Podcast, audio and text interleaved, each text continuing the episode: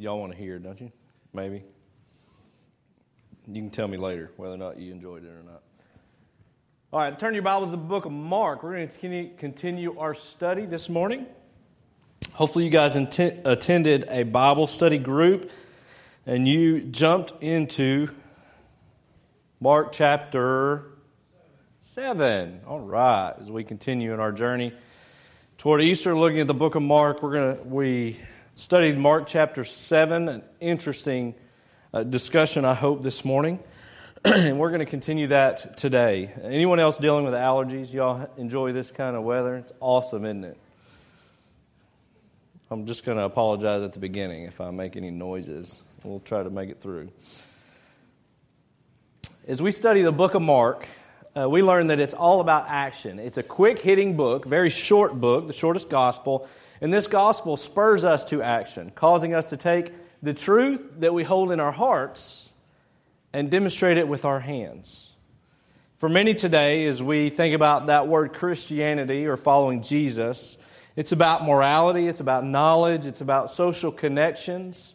But for the first century Christians, it was first and foremost about identity with Jesus, following Jesus, doing what Jesus did, and obeying Jesus' commands. So, as we continue our journey and we walk through this powerful book, we find ourselves asking a question over and over again What does it actually mean to follow Jesus?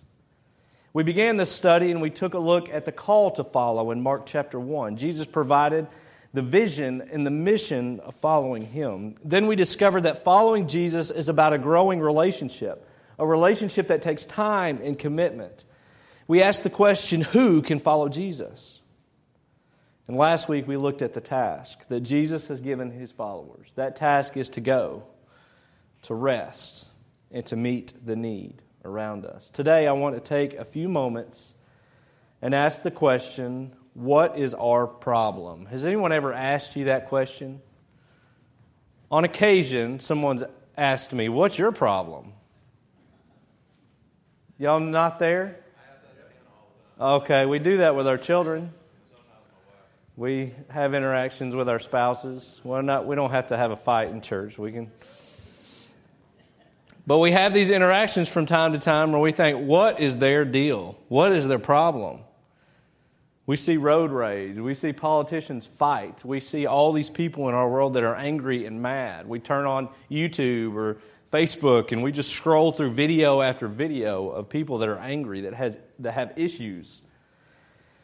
Well, I want to ask the question what's the root of all the problems that we face in our world today? Where do we place blame? Our society, we have struggles with prejudice, with hate, and with anger. We so easily point the finger and push the blame to one side or the other. It's not me, it's them. Let's blame those people over there. If they would straighten their attitude, the, the world would be a better place. Or more recently, within the last decade, we've just turned our attitude toward, well, let's just blow them all up. Have we not? The mindset in our country shifts from let's reconcile to let's just destroy them all. At heart, though, where does blame rest? Well, today I want to look at Scripture and I want to backtrack just a little from your story, but I want you to keep that in mind that you that that passage that you looked at at the uh, latter portion of Mark chapter 7, but I'm going to back up just a little bit. And we're going to look at the root of this issue, the heart issue the problem that we face in our world today. You talked about the Syro-Phoenician woman's faith, and we talked about how people who are different also have the opportunity to have an impact from Christ. But let's ask that question what defiles a person this morning in Mark chapter 7 verses 14, if you would follow with me. And he called the people to him again, and he said to them, Hear me, all of you, and understand. There is nothing outside a person that is going into him that can defile him, but the things that come out of a person are what defile him. Verse 17 And when he had entered the house and left the people, his disciples asked him about the parable. We see all throughout Scripture Jesus teaching in parables, and then we see The disciples follow closely after, and they're like, okay, Jesus, what do you mean by this? Verse 18 And he said to them, Then are you also without understanding? Do you not see that whatever goes into a person from outside cannot defile him, since it enters not his heart, but his stomach, and it's expelled?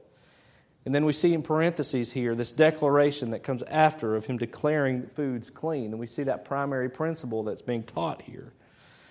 Verse 20, and he said, What comes out of a person is what defiles him.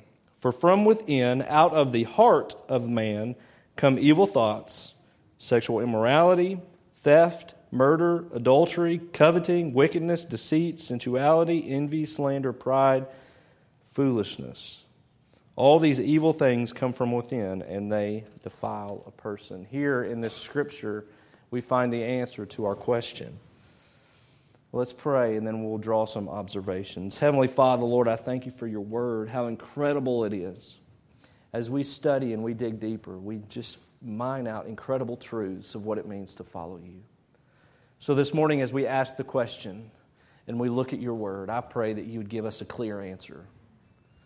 What's the root of the problem in our world today? Speak to us.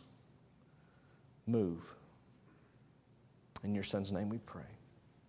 Amen. Here in Mark chapter 7, Jesus identifies the problem. What's he trying to communicate here? We see that through his example, Jesus is establishing the cleanliness of what is eaten. And we see that contrast, and we can go dive deep into the Old Testament and talk about clean versus unclean foods, right? And then we could step back and talk about clean versus unclean people, right? We even talked about uh, leprosy last week, right? In our Sunday evening study and the fact that being near this person, coming in contact, renders someone unclean. So we have this whole issue that the Jewish people were struggling with, trying to stay clean, trying to stay pure, and with the religious leadership following along. And here Jesus establishes the cleanliness of what is eaten. He's establishing the fact that defilement does not come from what is consumed. It's not what you eat that defiles you. That makes you feel good, right? You can have a preacher in the pulpit say, Eat whatever you want, it doesn't matter. That's not what I'm saying. Here's the key defilement does not come from any external factor. The most deadly contamination cannot come from touching or eating something, but instead, defilement comes from what is within you. It is in your heart. The most deadly contamination comes from the heart, your heart that's beating within your body. The blame for our struggles, our heartaches, our conflicts in the world center from our own hearts. Jeremiah 17 tells us plainly the heart is deceitful above all things and desperately sick. Who can understand it?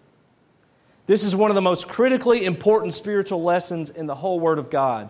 Jesus explains that corruption is not external but internal. Now, the Jewish culture, they were chasing and running from things that would make them impure. Jesus was telling them the heart of the issue is you, not anything else. It's not what you touch, it's not what you go around, it's not who you hang out with, it's not what you eat. The issue is you. Impurity is not a matter of the stomach, but of the heart. Defilement is not what goes in, but what comes out. And we see here Jesus describe the process. Food ends up in the stomach, but sin begins in the heart. That sin then produces all kinds of defilement and destruction, eventually, even death. You see, my friends, the problem with humanity is not what we do, it is who we are and the rain comes. Let me just, a little aside here. We watch the weather and we take care of you, so don't worry about anything. All right? If we have a warning, we will all gather in the bathroom and continue the service there. It will be okay. Defilement does not come from anything external. Defilement centers in your heart. The problem with our world today is not what you've done, it is who you are Once you understand that, change can take place. Our problem is we don't think there's anything wrong with us, do we?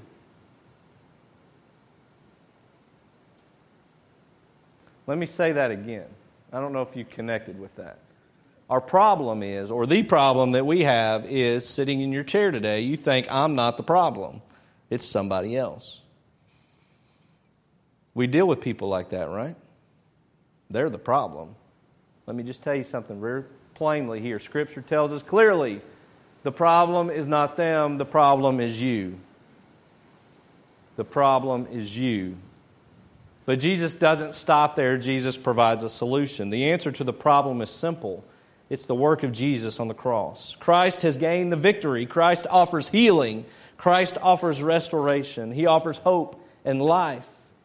We have the opportunity to cry out to Him from the words of Psalm 51 Create in me a clean heart, O God, and renew a right spirit within me.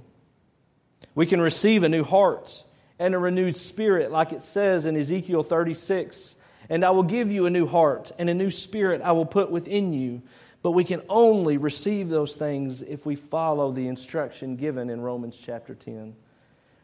For with the heart one believes and is justified, and with the mouth one confesses and is saved. You see, there has to be a point in our lives where we understand the fact that the issue is me. I need help.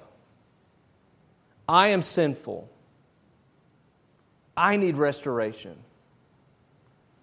I need hope. Then we can turn to Jesus and seek life. And through his work on the cross, we have that opportunity. And believing that Jesus is the Savior, the Son of God, the resurrected one, we believe in our heart and we are justified. And we proclaim with our mouth and we are saved. On the other side here, Jesus is declaring that true obedience results from a love of God from the heart, not the outward acts of keeping the rules. True holiness is internal.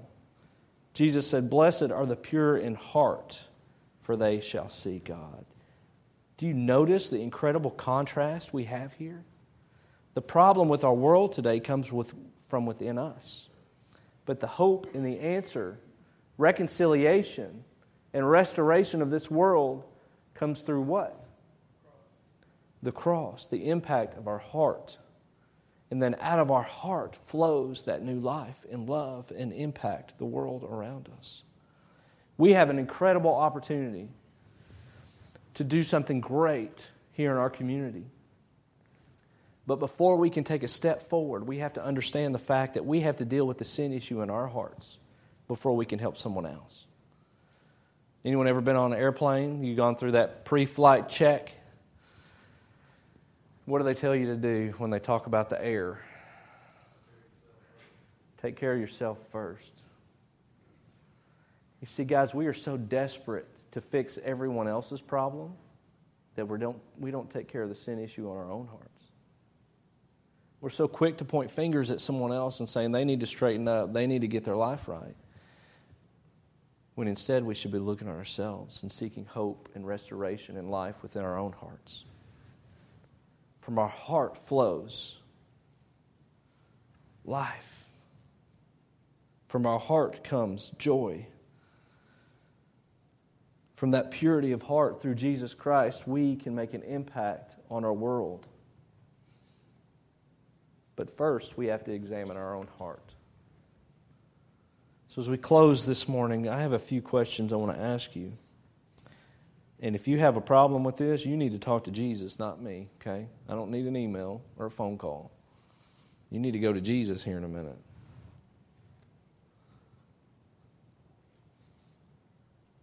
Friends, these are the hard questions I've had to ask myself this week. When the Lord examines your heart, what does He see? Not thinking about anyone else, but when God looks at you and your heart, not what you eat, not what you've done, not who you hang out with, what does He see when He looks at your heart? Does He see a self righteous, legalist, trusting in what that you do? Or does he see a humble sinner trusting only in what Jesus has done? My friend, the difference is of eternal significance. We've said goodbye to several friends the last few weeks, and it's been incredibly hard. That should affirm in all of our lives the fact that life is precious. And you're not guaranteed tomorrow. Is your eternity secured with the Father? Is your heart pure? Or are you trying to work your way to heaven? As we continue this journey through the Gospel of Mark, we're discovering that there is incredible depth in the journey of following Jesus. We see that our sin nature causes separation from Jesus, and that sin prohibits us from growing in relationship with Him. As we allow God to change our hearts, we have the opportunity to go deeper and become the ones He created us to be. But, guys, in order for you to be who God is calling you to be, to be the one He has created you to be, we look at these little children and we look forward to the impact that they can make in our world. He has called each and every one of us to greatness. It's not reserved for a few, it's for everyone. But in order for us to lean into that, we have to settle things in our own heart first.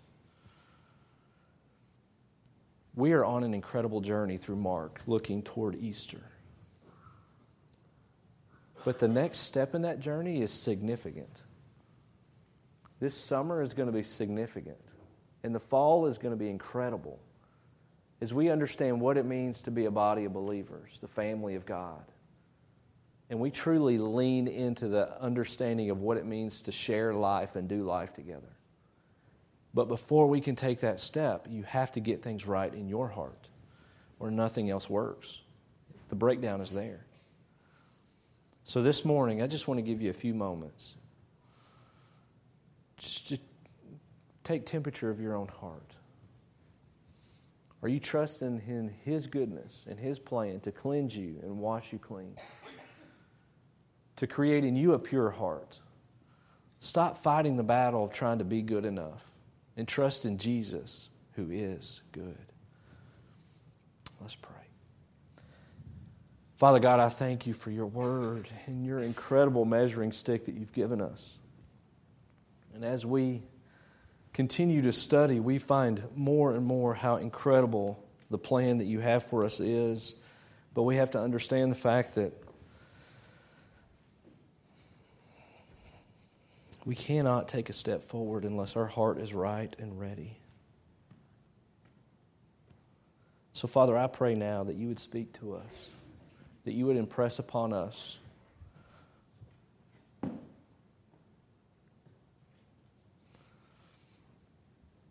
the desperate need for us to get right with you, to fall before you and seek forgiveness, and to trust in your goodness. In your son's name we pray.